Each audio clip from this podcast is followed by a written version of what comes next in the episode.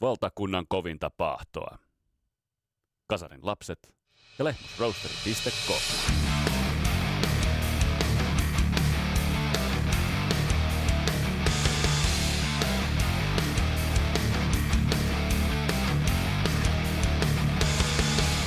Tässä Kasarilaps podcastin jaksossa jatketaan merkittävien kasarit-tuottajien läpikäymistä ja tänään käsittelyssä on yksi suurimmista, nimittäin Bruce Fairbairn. Uh, listalta löytyy, sieltä löytyy Bon Jovia, sieltä löytyy Aerosmithia, ACDCtä, Kissia, Van Halenia, etc. Vähän pureudutaan soundin ja mielenkiintoisiin tarinoihin ja tuotantoon Bruce Fairbairnin uralta. Tää on Kasarilaps podcast, mun nimi on Vesa Wienberg. Tervetuloa matkaan mukaan.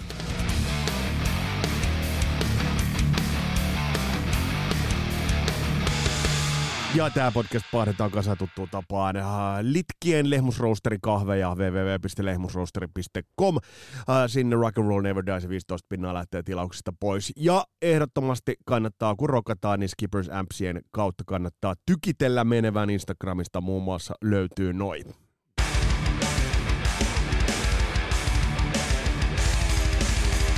Tämänkertainen jakso tosiaan sukeltaa jälleen tuottajien pari. kiitokset muuten vielä tuosta Thriller-jaksosta ja kiitokset Aki Tykille, Happoradion mainiolle Aki Tykille vierailusta. Ottakaa muuten Happoradion urasta kertova kirja tsekkaukseen mielenkiintoista tarinaa. Voidaan sanoa, että Suomi Rokin yhdestä uudesta tai uudemman polven legendasta ainakin, jos näin muotoillaan.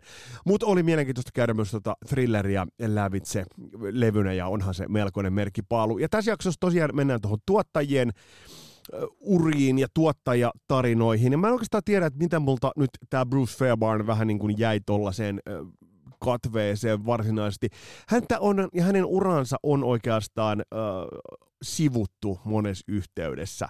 Ja, ja oikeastaan häntä on sivuttu, sivuttu Bon Jovin myötä, häntä, hänen uransa on sivut, sivuttu Bob Rockin myötä, mutta itse asiassa kun, kun sitten perehtyy asiaan, niin tässä jaksossa tullaan tosiaan perehtymään tuohon Bruce Fairbairnin uraan, niin otetaan muutaman keissin kannalta hieman toisella tapaa toi Bruce Fairbairnin ura, äh, miten se lähti rakentumaan ja vähän äh, sitten toisaalta myös, että mikä se hänen soundinsa on. Ja mä oon teille kasannut Spotifyn puolelle hyvän listan, löytyy nimellään Bruce from the Fair Barn. löytyy toi, löytyy toi, löytyy toi lista. Mitä mä nyt soittelen täällä? Itse asiassa mulla on täällä uudet tällaiset tunnarit vähän niin kuin uudessa järjestyksessä. Niin sen takia nämä lähtee täältä vähän niin kuin miten sattuu. Niin, niin otetta, tuolta löytyy soittolista, jonne mä oon kasannut. Olipa siinä muuten ammattimainen osio. niin, mä, mä oon kasannut tonne, tonne sellaisessa jotensakin kronologisessa järjestyksessä on kasannut Bruce Fairbairnin äh, tot parasta tuotantoa, helmiä, ja sieltä voit käydä perehtymässä ja myös omin korvin vähän rakentamassa sit kuvaa siitä, että mikä toi hänen signature soundinsa on, koska semmoinen selvästi, selvästi hänellä on. Mutta pari ajankohtaista asiaa tuossa on myös sykkineet ja olleet esillä, joten otetaan pikkasen öö, vähän tuorettakin, tuorettakin uutista tähän, tähän kärkeen.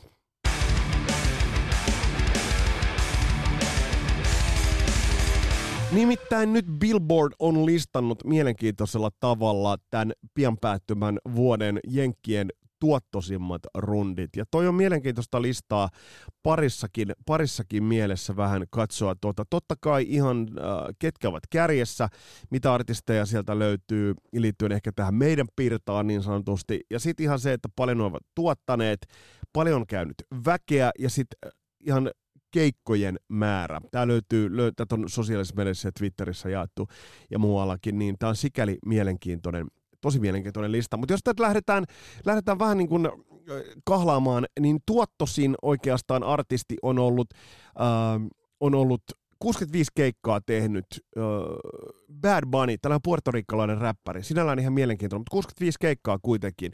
Ja kokonaiskävijämäärä on miljoona 800 000 katsoja. Mutta sitten kova, todella kova ja hiljattain uh, Disney Plusassa ton Jenkkien jäähyväs keikkaansakin uh, striimannut Elton John 84 keikkaa. Yli 2 miljoonaa uh, 2 miljoonaa katsoja kaikki kaikkiaan ja 334 miljoonaa dollaria tuottoja tossa noin. Mitä tuolta muuta löytyy aika odotettuja kolmosena Ed Sheeran 63 keikkaa, näitä lukuja ja, ja osallistujamääriä tuolta voit, voitte käydä itse katsomassa. Coldplay siinä on Harry Styles, Coldplay, Rolling Stones 20 keikkaa ja silti pääsi tonne sijalle kuusi. Sitten oli Red Hot Chili Peppers ja sitten mielenkiintoinen meidänkin paljon seuraama stadikkarundi siellä kahdeksan. Def Leppardin ja Poisonin ja Motley Crue'n 35 stadion keikkaa, miljoona 300 000 katsojaa, 173 miljoonaa taalaa Baltiaralla. Mitä täältä muita löytyy? Täältä löytyy Paul McCartneya, täältä löytyy Eagles, 40 keikkaa Eagleskin painannut tuolla.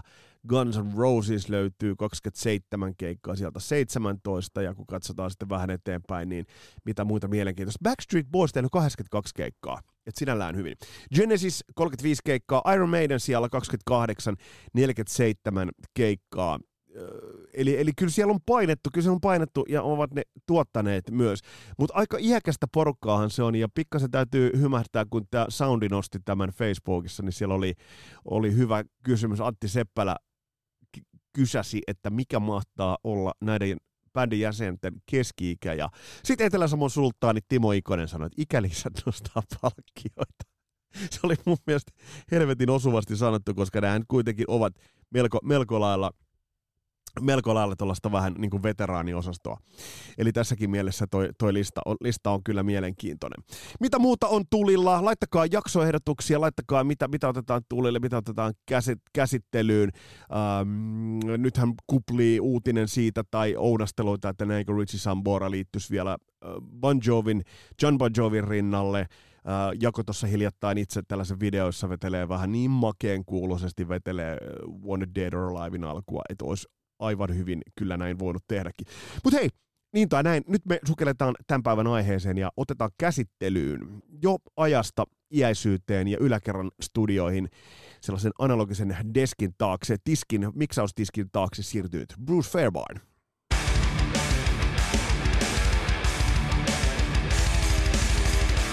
Bruce Fairbairn on siinäkin mielessä mielenkiintoinen, että on yksi näitä kanadalaisen koulukunnan edustajia ja Kanadasta, Kanadasta, Kanadasta kotoisin oleva ja monella muullakin tapaa hänen uransa alku voidaan, sitä, voidaan pitää tyypillisenä. Eli siellä taustalta löytyy muutamia omia pikkubändejä, josta ei sitten tullut sen suurempaa ja siitä sitten auennut, auennut oma musiikillinen ura. Vähän samalla tapaa kuin mitä oli Bo Hillillä tai oikeastaan Bob Rockilla oli, oli täsmälleen tämä sama.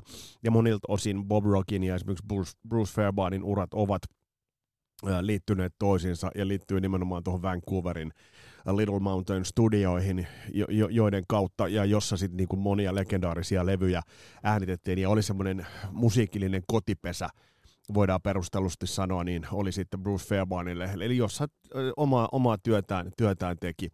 Ja tässä tullaan tosiaan sivuamaan tätä koko katalogia, mutta tosiaan se käy aika hyvin läpi tai käy ilmi ton Spotify-listan listan kautta, käy ottaa se tosiaan, tosiaan haltuun. Mutta tosiaan Bruce Fairbairnin oli tällaisia pikkubändejä 70-luvulla, pieniä projekteja. Musiikillinen tausta hänellä on trumpetti. Ja tämä tulee näkymään myöhempinä vuosina ähm, hänen, hänen tuotannossaan ja oikeastaan jos ajatellaan esimerkiksi sitä, että miten, miten Aerosmithiin tuotiin torvet vahvasti Permanent Vacation-levyllä, jonka, jonka hän tuotti niin, niin, ja siitä eteenpäin. Ja josta tuli oikeastaan tuollaisen 80-luvun Aerosmithin trademark poiketen siitä, mitä bändi oli aikaisemmin tehnyt, niin toi Bruce Fairbairnin oma tausta kuuluu, kuuluu siinä. Mielenkiintoista on se, että opiskeluaikoina Bruce Fairbairn hengaili muun muassa Jim Valencein kanssa, ja, ja Jim hän tunnetaan duunista, mitä hän on tehnyt esimerkiksi Brian Adamsin kanssa, toisen kanadalaisen kanssa. Et kyllä näitä kanukkeja täällä pyörii. Et se on jollain tavalla kansallisuutena tässä rockin saralla verrattuna jenkkeihin ja yhdysvaltalaisiin, niin, niin kanadalaiset ovat jääneet ehkä vähän pikkasen pimentoon, mutta sitten kuitenkin, kun mitä enemmän tähän pureutuu, sen enemmän tuot löytyy. Ja kiintosa on se, että Bruce Fairbairn ei missään vaiheessa ole tuottanut Brian Adamsia, jota sitten taas on, on tuottanut Mont Lang, joka toisaalta ei ole, joka ei ole Kanadasta. Eli, eli mut, ne artistit, e, e, artistit ja tuottajat eivät aina ole löytäneet toisiaan. Ja Bruce Fairbairn ennen kuolemaansa vähän sitä niin kuin tuntui harmittelevankin, että Brian Adamsia ei missään vaiheessa tuottanut. Mutta Jim Valance, joka sitten tosiaan teki biisejä niin Brian Adamsille, niin, niin hänen kanssaan Bruce Fairbairn hengaili.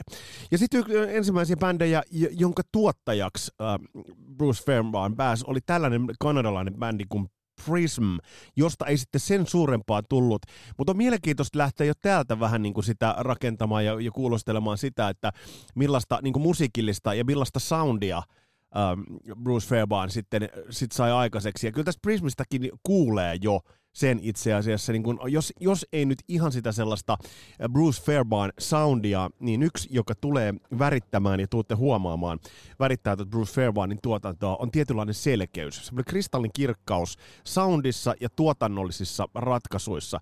Ja tämä on tehty, tää on, onko tämä 70-luvun puolella tehty, tämä on Prismin ensimmäiseltä levyltä, niin, niin löytyvä biisi Spaceship Superstar – niin, niin jos ajattelee tuota aikalaislevyjä, niin miten Kurasoundista levy tuolloin tehtiin, niin kyllä tässä jollain tavalla kuulee Eli tavallaan tässä on tuotannollista ideaa kuitenkin tässä, tässä niin kuin hänen tekemisessään. Ja tämä kyllä niitti, niitti mer- menestystäkin Kanadan puolella. Siellä on nämä Juno-palkinnot, niin esimerkiksi Bruce Fairbairn voitti tämän Prism Bandin tuottajana, voitti tämän Juno-palkinnon. Eli siinä mielessä kyllä niin kuin oli, oli nimi tuottaja, merkki tuottaja. Mutta eihän näillä Juno-palkinnoilla ja näillä, niin eihän näillä niin kuin jenkkimarkkinoiden kannalta ole mitään merkitystä. Mutta siis mun mielestä tää on niinku ihan hyvää soundia. Ja jos kuuntelee tässä esimerkiksi noita kitaroita, kliinejä kitaroita, joita on kompuraa ja koorusta, niin kyllä toi niinku tavallaan, että sieltä jo niitä sen tuotannollisia trademarkkeja tuolta selkeästi jo löytyy.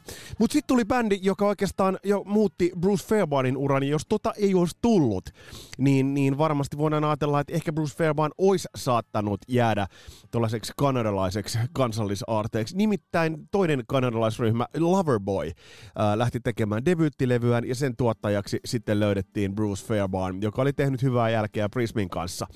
Ja, ja tämä on mielenkiintoinen siinä mielessä, että tämä teki Bruce Fairbairnista ison, tai nimen, tutun nimen, ei vielä tässä vaiheessa iso nimeä, mutta tutun nimen jenkkimarkkinoille. Tämä oli yllättävän kova menestys, jo Loverboyn tämä debyyttilevy jolta löytyy tämä Turn Me kaksinkertaista platinaa Billboard-listan, siis nimenomaan Jenkkien Billboard-listan siellä 14.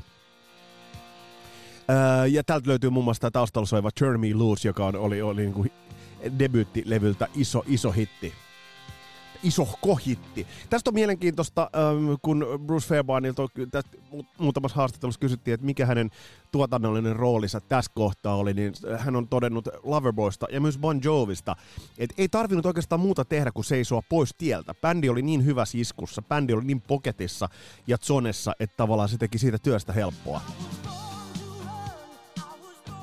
Mutta tässäkin soundillisesti, jos ajatellaan tätä äskeistä Prismia, täällä on jo noin kiipparisoundit, hyvä, hyvä tommonen balanssi kiippareiden ja kitaran kanssa. Ja toi tommonen hyvä niinku selkeys, vaikka tää on ehkä vähän niinku vanhan liiton soundia kuitenkin vielä. Eli, eli siinä mielessä. Mutta tämä avasi selvästi uusia asiakka- asiakkaita.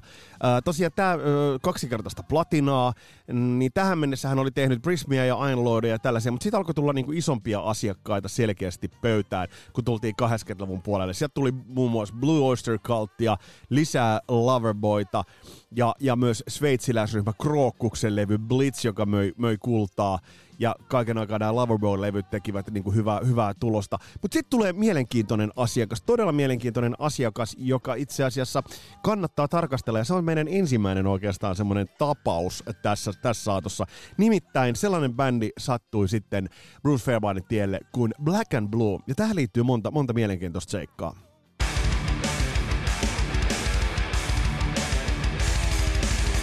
Nimittäin Black and Blue, jonka soi, Black and Blue, jonka soittajat olivat muuttaneet äh, tonne äh, Kaliforniaan äh, pohjoisempaan, niin, niin Black and Blue oli tehnyt jo debyyttilevynsä. Musta on mielenkiintoinen, että Black and Blue debyyttilevy oli tuottajana Dieter Dirks, joka on tullut tunnetuksi äh, muun muassa Scorpiosin ja Acceptin ja, ja Twisted Sister ja muiden, muiden tuottajana. Eli äh, kova tuottaja taustalla, mutta ei sellaista suurempaa kaupallista menestystä. Mutta sitten tuli tuottajaksi tuli Bruce Fairbairn. Ja mielenkiintoinen, tosi mielenkiintoinen levy on, on Without Love, Black and Blue kakkoslevy, jonka Bruce Fairbairn pääsi tuottamaan. Ja tästä on sanottava, että on ihme, että tämä levy ei noussut sen suuremmaksi hitiksi. Ja mulla tuli mieleen se, että tuliko tämä pikkasen ehkä jopa liian aikaisin tällä soundilla. Mutta jos tätä kuuntelee, niin todella, todella freesiä kasarisoundia. Tässä muuten kitaras on Tommy Thayer, no te tiedätte, Kississä soittaa, soittanut jo pitkään. Eli siinä mielessä tämä tää, tää oli niinku, pyöri piireissä tämä bändi. Mutta tämä levy on niinku soundillisesti ja muiltakin osin klassista Fairbarnia. Kuunnakas nuo taustalauluja. Ei ole ihme, ei ole ihme, että eräs eräs New Jerseyläis äh, musikantti kiinnitti korvansa tähän levyyn.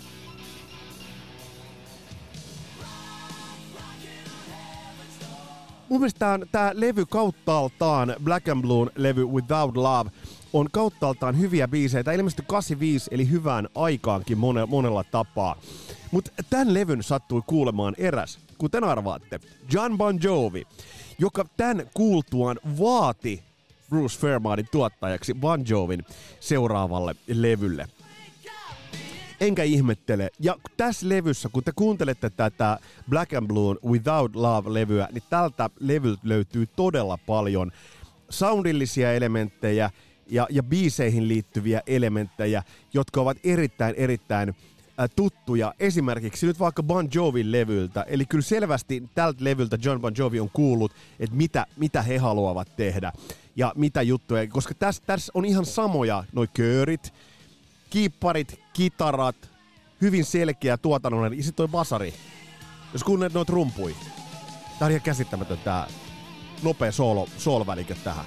En tiedä kyllä kenen, jos tää oli Bruce Fairbairnin idea, ne pikkasen laskee pisteitä yhtäkkiä niin ravataan toho. Jos te kuuntelette esimerkiksi rumpuja tässä näin, niin kyllä täällä on selkeä, selkeitä soundillisia yhtymäkohtia on esimerkiksi vaikkapa nyt sit, sitten Slippery When Wetin rummuille. Mutta tosiaan todettua erikoista, tämä ei ollut sen suurempi menestys. Musta tässä oli biisit, imago ja soundit, kaikki oli, oli sinällään kohdallaan. Äh, koomista sinällään on, että seuraaville Black and Blue levyille tuottajaksi tuli eräs tietty Gene Simmons, ja sekä menestys että soundit kyllä selvästi heikkenevät. Jollain tavalla siihen tuli mun mielestä jopa semmoinen vähän typerä klangi tuli siihen Black and Blue soundiin. Mulle ensimmäinen Black and Blue-levy aikoinaan kasarilla oli In Heat, joka oli o, tästä pari levyä eteenpäin, ilmestykö 88 vai 89, ja siinä oli muutamia hyviä biisejä, mutta tos kun sen kuuntelin, niin se on niin kuin jotenkin niin Gene Simmonsia all over. Ja siinä on mun mielestä niin kuin iso ero, mikä, mikä tekee tuottajasta suuren, että kun Gene Simmons tuottaa levyn, niin se soundaa Gene Simmonsilta. Kun Bruce Fairbairn sound, tuottaa levyn, se, se saa sen bändin soundaamaan itseltään, mutta siellä on se Bruce Fairbairnin soundi. Ymmärrätte tässä kohtaa eron. Mutta on sanomattakin selvää, että, että isosti, isosti oli odotusarvoja ilmassa, kun Bon Jovi alkoi työstämään se, 7800 Fahrenheit-levyn jatkoa. Tuottajana tällä kertaa oli Bruce Fairbairn. Mutta ei ollut sanomatta, sanomatta selvää, ei ollut automaattista se, että siitä lähdettiin tavoittelemaan sitä miljoona menestystä, mikä siitä tuli. Ja sekin meinasi mennä pikkasen mönkään toi projekti.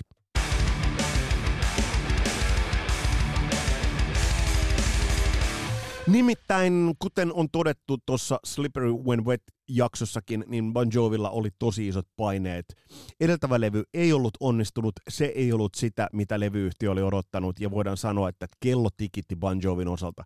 Ei ole ihme, että John Bon Jovi oli helvetin kärsimätön. Tuosta löytyy Bruce Fairbairnin eräs haastattelu, jossa hän mielenkiintoisesti kertoo, että tuo koko homma meinas mennä täysin reisille jo ennen aikojaan. Uh, Bruce Fairbairn tuli Bon Jovin völjyyn, tuli kuuntelemaan biisejä, tutustui biiseihin, seurasi kun bändi treenasi, todennäköisesti jonkinlaista pre-productionia sieltä on tehty. Ja, ja John Bon Jovi ei ollut ollenkaan tyytyväinen siihen, mitä he tekivät. Ja, ja sitten tässä on niin kuin, mielenkiintoinen story on siitä, että, että John Bon Jovi oli sanonut Bruce Fairbairnille, että nyt, nyt lähdetään ajelulle. Nyt meidän on pakko lähteä ajelulle, että, että, että, että tämä homma loppuu nyt sun osaltasi. Että tämä ei vaan toimi. Sä et vaan nyt tuo tähän yhtään mitään. Ja tähän Bruce Fairbairn sanoi, että mä oon vasta tutustumassa. John Bon, John, John bon Jovi oli sanonut, että you're not doing it, ja potkut olivat todella lähellä tos kohtaa. Mutta potkuja ei tullut, sen sijaan tuli varmasti niin kuin noin yli kymmen, kymmenkertaista platinaa myynyt Kasarirokin iso merkkipaalu. Ja tähän soundeja on kyllä benchmarkattu isosta, isosti esimerkiksi tuolta, tuolta Black and Blue Without Love-levyltä. Et, et jos kuuntelet peräkkäin Without Lovin ja, ja sitten kuuntelet Slippery When Wetin, niin siinä on ihan selkeät sukulaislevyt.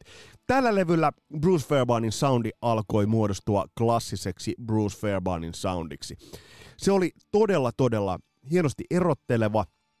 Siinä ei ollut yksikään soitin, ei ole Bruce Fairbairnin tuotannossa ikinä dominoivassa roolissa. No ehkä Van Halen osalta sitä sivutaan vähän tuonempana, niin on, on pien, pien poikkeama tästä. Mutta nimenomaan niin, että se bändi soi todella, todella ö, tasapainoisessa harmoniassa. Tässä kohtaa ö, valmistui niin sanotusti jo toi klassinen ö, rumpusoundi, joka on myös Bob Rockin hyvin. Tämä on vähän niin kuin Bruce Fairbairn ja Bob Rockin yhteinen rumpusoundi. Te tunnistatte sen tuosta basarista. Tuommoinen vähän läskipasari ja ju, julomettu virveli. The Hitman vetää. Öö, mielenkiintoista on se, että kun tätä levyä lähdettiin tekemään, niin tavoitteena ei ollut tosiaan niin kuin mega multiplatina levy, vaan tavoitteena oli, että jos levy myy 500 000, niin se on all right. Silloin ollaan niin kuin pää. Mä en ihan usko tota täysin. Mä en ihan usko tota täysin, koska siellä oli jo kuitenkin Runaway ja siellä oli kuitenkin jo pikku, Hardest Part of the Nightit ja Silent Nightit muut. Tällaiset pikkuhitit olivat taustalla mutta, mutta kuitenkin tästä tuli menestys. Ja, ja tää on, tässä, tässä on sama kuin Loverboyssa. Bruce Fairbairn on kertonut, että hänen oli helppo olla, koska bändi oli jo niin hyvä stikis. Me muistetaan se, että miten äh, Bon Jovi demotti näitä biisejä. Ne kutsui New Jerseyläisiä nuoria johonkin leffateatteriin ja soitatte niillä val- valitutti biisejä heillä. Eli tavallaan biisit olivat kohdallaan. Ja tässä kohtaa on myös ö, otettava esille se, että Bruce Fairbairn itse on sanonut sen, että tuotannollakaan ei ole siinä vaiheessa väliä, jos biisit sakkaavat. Ja tämä on, tää on hyvä muistaa. Ja on myös projekteja, joissa Bruce Fairbairn ei ole onnistunut. Esimerkiksi äh, hän, hän tuotti 93 Scorpionsin Face the Heat-levyn. Uh, ja tämän, tämän osalta, tämän kohdalla Bruce Fairbairn nimenomaan sanoi, että it's not about who produces your record, it's about the songs. Ja tämä on mielenkiintoinen statementti kyllä niin kuin tuottajalta. Bon Jovin kanssa uh, Bruce Fairbairn voidaan sanoa, että perustellusti teki historiaa. Ja ehkä jos niin kuin soundillisesti ajetaan, niin vielä pidemmälle toi soundi, soundi meni sitten uh, tuolla New Jerseyllä. Että se on ehkä sitten sitä niin kuin klassisinta Bruce Fairbairn soundia. Ja jos ihan yksittäinen biisi täytyy nostaa, niin Born to be my baby Eli tässä täs on vaan jollain tavalla toi kauniilla tavalla toi niinku kirkas selkeä. Ja silloin kun se kitara nousee, se nousee, mutta sitten se painuu taustalle. Isot kiipparit, iso tila, tää on aika dynaaminen soundi. Tästä ei kaikki vinyyliprässäykset tästä soundista, tai tästä niin kuin esimerkiksi New Jerseystä eivät toimi. Mulla on esimerkiksi Orkis vinyyli, joka on kuningas muuten virveliin. Hirveä kaiku. Mulla on tästä Orkis vinyyli, jonka ostin uh, back in the day, silloin kun tämä levy ilmestyi, ja se soundaa tosi paskalta. Ähm, jos sulla on kokemuksia muuten näistä erilaisista vinyyli, vinyyli-prässäyksistä äh, ja versioista, niin onko näistä, ne on, voiko olla, että näissä on näin isoja, isoja eroja? No en tiedä, mutta New Jerseyllä oikeastaan tämä on kaunis soundillinen evoluutio, mikä tapahtui Slipperiltä New Jerseylle tultaessa. Eli biisit pysyivät briljantteina ja tämä on ollut varmasti tuottajallekin herkullinen, herkullinen keikka. Slipperillä biisit ehkä pikkasen paremmat, mutta sitten taas tällä New Jerseyllä on se klassisista klassisin Bruce Fairbairn soundi. Hieman semmonen kumiseva, kumiseva, erotteleva, kaikki soittimet tulevat sieltä tosi kauniisti, kauniisti esille. Erittäin, erittäin hyvä eksemplaari siitä, että mitä toi Bruce Fairbairnin tekeminen on. Bon Jovin New Jersey-albumi, ota kuunteluun. Mennään eteenpäin.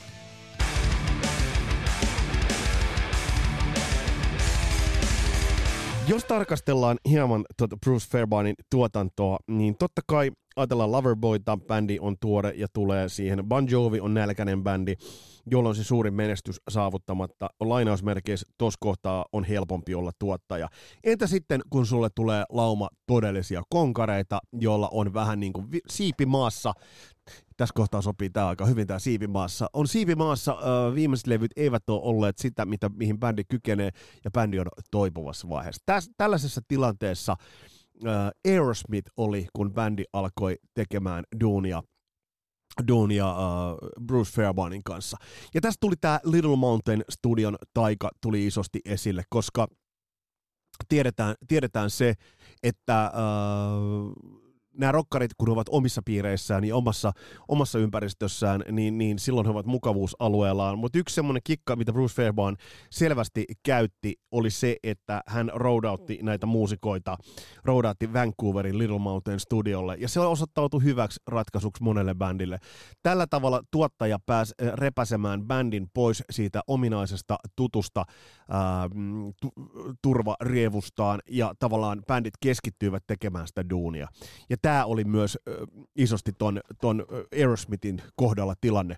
Ähm, bändi kun tuli työskentelemään Bruce Fairbairnin kanssa, biisit olivat kohdallaan, mutta tästä tulee sitten tämä Bruce Fairbairnin iso, iso rooli siinä, että mitä hän toi, toi pöytään. Jos ajatellaan vaikka Dude Looks Like a Lady, joka oli ton Aerosmithin jälleen rakennuksen kanssa iso, iso, iso tekijä. Tämä oli ehkä, ehkä keskeisin tekijä siinä, että bändi sai, tämä oli, tämä oli valtava biisi, valtava leka, ja tästä tulee nämä torvet. Ne kuuluu täältä. Ja nämä on Bruce Fairbairnia. Eli Bruce Fairbairn toi nämä torvet tähän toi, toi sen, tälläkin oli ihan eri nimi tällä, tällä biisillä, mutta Bruce Fairbairn toi sen ö, oman panoksensa tähän bändin tekemiseen. Ja se ei ole ollut välttämättä helppo, helppo pala esimerkiksi Aerosmithille. Bruce Fairbairn on sanonut esimerkiksi Steven Tylerista, että täysin off the wall ADHD-tapaus, joka niin kun keksii jotain, äh, hehkuttaa sitä, menee eteenpäin, keksii jotain uutta, taas hyvää, menee eteenpäin ja menee eteenpäin. Ja tuottajan tehtävä on jollain tavalla naulita se. Ja tässä kohtaa iso ähm, merkitys Bruce Fairbairnin tekemisessä, mitä monet bändit ovat kiitelleet, oli se, että hän oli mestari aikatauluttamaan ja selkeyttämään bändille myös sitä työprosessia. Eli, eli tämä on, tää on ollut iso, iso tekijä. A Permanent Vacation on mun mielestä todella hieno levy. 87 ilmestynyt levy, josta muuten päästään niitä vuosikatsauksia sieltä on tulossa. Siellä on kaksi jäljellä ja mä muuten julkaisen ne joululahjaksi, itse asiassa joulupaketiksi. Niin 87 tuli Permanent Vacation, yksi vuoden isoimpia levyjä, sisälsi useita hittejä, Ragdoll, Dude Looks Like a Lady, Angel. Uh, eli tämä jo sinällään osoitti sen, että bändin kannatti jatkaa uh, Bruce Fairbairnin kanssa, koska tämä levy oli platinamyyntiin mennyt levy, mutta vielä suurempaa olisi tulos. Ja tässä kohtaa löytyy ainutlaatuinen kurkistamisen mahdollisuus siihen, että mit, mitä toi Bruce Fairbairnin tuottaminen ihan käytännön tasolla oli.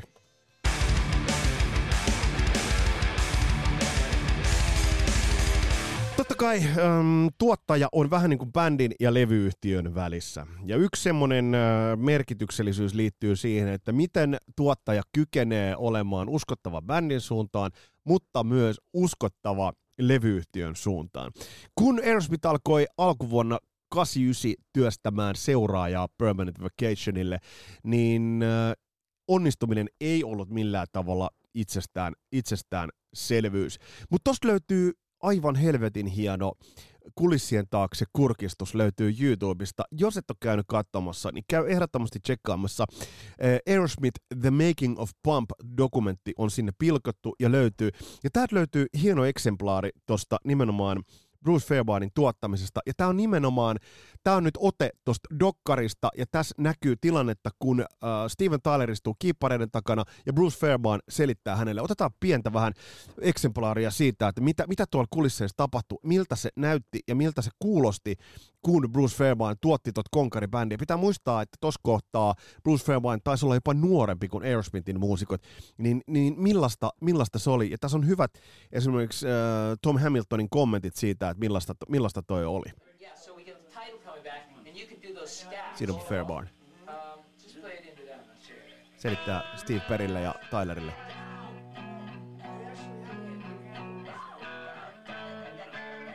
Eli kädestä pitää näyttää. Kädestä pitää näyttää Steven Tylerille. He's a town planner, Bruce Fairburn. He's the one that says, no, no, no, move that bridge. It's no good there. We should put a tunnel there, move the bridge. Steven Tyler. And that way we can get this point A to point B. He's a town planner, so when I walk in with all my scatterbrain stuff and Eli tämä on se ADHD. Song, you know, he puts it in his place. He goes, no, go to there, go to here, go to there. And I go, no, Bruce, fuck you. he says, well, why do you feel that way? And we talk it out. It's just another wall to bounce off of, you know? Chorus, we just pay off and come in like you know, Bruce.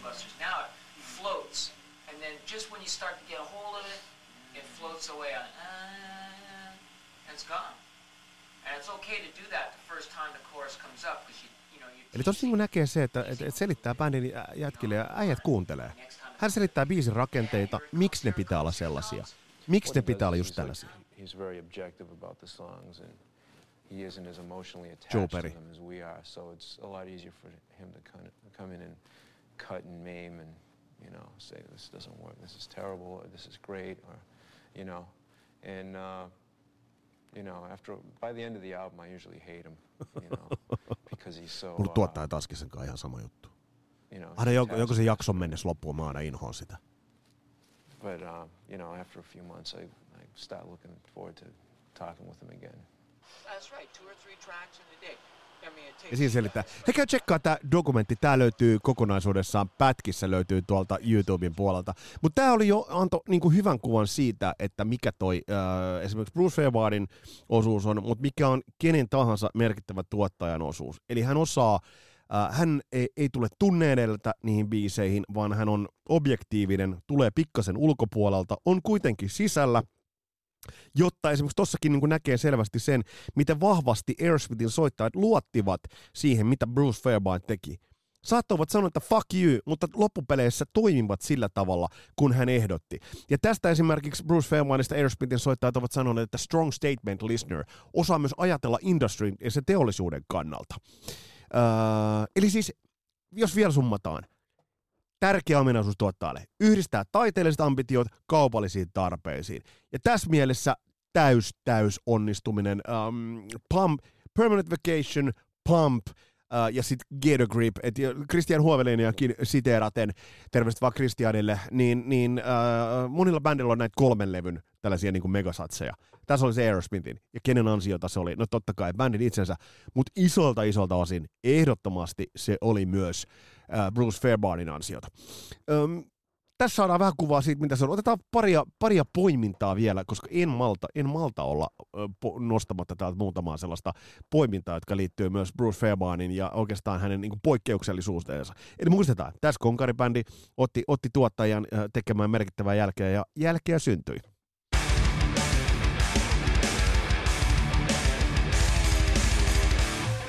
Te tiedätte tämän. Te tiedätte tämän todella hyvin. Uh, äh, ACDC oli tehnyt levyjä lukusten lukusten bändien uh, tuottajien kanssa ja se löytyi muun muassa niin kuin se suurin, suurin kaupallinen menestys, joka tehtiin Matt Langen kanssa Back in Black ja ne levyt, mitä siellä tehtiin For Those About to Rock ja Highway Hell, mitkä tehtiin, tehtiin Matt Langen kanssa. Uh, äh, Mutta pitää muistaa se, että vaikka bändillä oli vaikeita aikoja kasarilla, että siellä oli Flick of the Switchit ja siellä oli Fly on the Wallit, jotka vaikka taiteellisesti sinällään all right levyjä, mutta kaupallisia menestyksiä ne eivät, eivät olleet.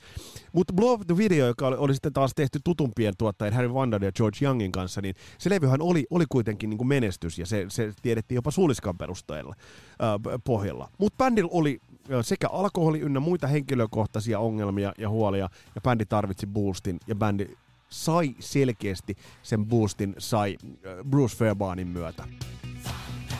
Ja on jotenkin niin kuin helvetin loogista, että itse asiassa Thunderstruck esimerkiksi kaikessa, kaikessa kirkkaudessaan ja loogisuudessaan ja sellaisessa selkeydessään, niin tämä on Bruce Fairbairnin kädenjälkeä. Eli, eli tässä kohtaa. Ja tässä kohtaa pitää muistaa se, että, että vaikka Aerosmithille Bruce Fairbairn toi esimerkiksi toi äh, torvet sinne, että sinne tuli torviarreja. Niin tässä kohtaa Bruce Fairbairn maltti jättää sen bändin tavallaan ominassaan, niin tajus olla kajoamatta fundamentaalijuttuihin. Eli tähän ei tuotu mitään torvia tai tähän ei tuotu mitään niin, kuin niin poikkeuksellista. Mutta tuotiin vaan isoin menestys sitten Back in Blackin, eli tämä oli erittäin, erittäin onnistunut, onnistunut tuotanto kaiken kaikkiaan. Ja bändi oli todella, todella tyytyväinen äh, tuohon, niin Langen tuotantoon ja piti tuosta bändin otteesta. Ja toi bändin 90-luvulla todella komeasti. Tässä on ehkä mun mielestä Bruce Fairbairn tässä. Iso rumpusoundi. Että tavallaan toi, tossa on semmonen läskirumpusoundi, jota kuultiin vaan tuossa Bon, bon Jovissa. Uh, ja mielenkiintoista oli se, että Bruce Fairbairn tässäkin kohtaa sen verran hän piti kuitenkin uh, trademarkistaan kiinni, että hän matkustutti uh, ACDCin uh, Kanadaan. Eli he tulivat Little Mountain Studiolle Öö, sessiot oli Irlannissa ja sitten sieltä Kanadaan ja sitten bändi äänitti tämän levyn Little Mountain studiolla isolta osin. Eli, eli siinä, siinä mielessä öö, tämäkin on, on niistä kädenjälkeä. Öö, ja ja sitten öö, on, on hauska lukea, luin yhden kommentin, mitä Angus Young sanoi, että uh, Bruce Fairbahnista, että Bruce was really good. Uh, I was shocked in a way because the guy said, I want you to sound like ACDC when you were 17. Eli tässäkin kohtaa hän poimi sieltä sen essensen. Se poimi sieltä sen olennaisen jutun. Ja tässä mielessä tulee tämä tää tuottajuus tulee esille. Um, yksi, mikä voitaisiin poimia, poimia yhtä lailla esille, on se, mitä, mitä muita hän on, on, on, on tehnyt, niin uh, Van Halenin Balance-levy, joka on erinomainen levy, Billboard-listan ykköseksi mennyt levy. Tässä kohtaa on, on, on mulle, mä en ollut ajatellut, että tämä oli Bruce Fairbanin tuottama, mutta tässä kohtaa Bruce Fairbairn ää, tuotti ja soitatti Van Halenin kuulostamaan Van Halenilta. Tähänkään hän ei tuonut mitään yllättävää arria, mutta ehkä tämä jollain tavalla tämä soundin selkeys ja siisteys tässä on, on sitä, sitä Bruce Fairbainia. Mutta edelleen tuo rumpali kuulostaa Alex Van Halenilta, ei Bruce Fairbainin tuotannolta. Ja se on merkittävää. Mitä muuta tuolta hänen katalogistaan löytyy? Kissin uuden tulemisen ehkä paras biisi, Psycho Circus, että toi koko levy Bruce Fairbairnin tuotantoa. Bon, jo, bon Jovin Poisonin uh, Flesh and Blood on niin ikään hänen tuotantoa, ja toi on uh, ehkä taiteellisesti, musiikillisesti Poisonin paras ja ehjin levy, ja tuotannollisesti, soundillisesti toi on todella hyvä. Uh, valitettavasti vaan uh, Bruce Fairbairn siirtyi tosiaan yläkerran tiskien äärelle alle 50 ja uh, hänestä löytyy yllättävän vähän haastatteluita, jossa hän itse avaa tot omaa tekemistään. Mutta mä uskon, että tämän jakson myötä sulle on tullut, tullut esille ja tullut mieleen se, että mikä toi Bruce Fairbairnin tatsi oli. Hän luki bändejä todella hyvin. Hän luki sitä bändin tarvetta todella hyvin, ja silloin kun bändillä oli lähtökohdat ja biisit kunnossa, hän pystyi vahventamaan niitä. Mutta kun bändillä ei ollut biisit kunnossa, viitaten tuohon 93 Scorpions keissiin, silloin ei tuottajakaan ky- kykene ihmeitä tekemään. Mitä toi Fairbairnin soundi on? Katsotaan sitä hieman. Uh, Mutta edelleen mä sanon, ota toi soittolista Spotifysta haltuun.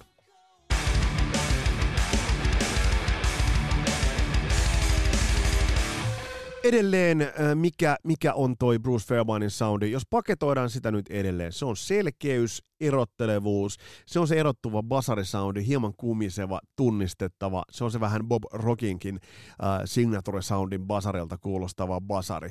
Ja todella toi Making of Pump antaa hyvän kuvan tuosta hänen tuotantometodistaan, joka on bändiä kuunteleva, mutta erittäin hyvin myös aikatauluttava. Äh, ja ja mit, mitä, mitä hän on itse sanonut, että, että hän haluaa koska hänellä on oma muusikkotausta, niin, niin tavallaan hän pureutuu, hänellä on hyvä korva, hänellä oli hyvä korva sovituksiin ja siihen itse musiikkiin. Ja silloin kun se musiikki oli kondiksessa, niin Bruce Fairbairnin tuottajuus tuli parhaiten sieltä esille. Eli kaikkia tätä, tätä se oli. Selkeyttä, isoa, erottelevaa, hienoa soundia. Ja toi katalogi tosiaan, niin toi kyllähän siellä on Inexessia, sieltä löytyy Gorky Parkia, sieltä löytyy yhtä sun toista, joten, joten käy ottaa tuo haltuun. Tässä oli tämänkertainen jakso. Tässä kahlattiin läpi Bruce Fairbairn tuottajana. Ja jos sulla tulee mieleen tuottajia tai muita aiheita, mitä otetaan käsittelyyn, niin pistä viestiä. Mutta hieman pari sanaa tulevasta.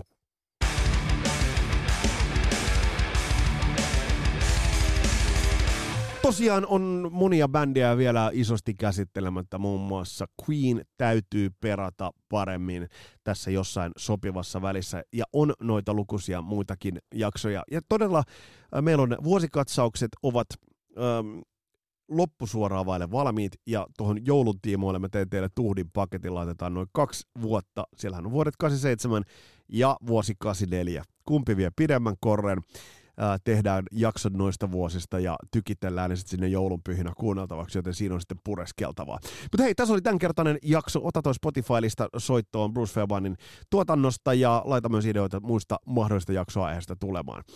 Uh, mun nimi on Vesa Wienberg. Tää on Kasarilapset podcast. Palataan astialle. Moro!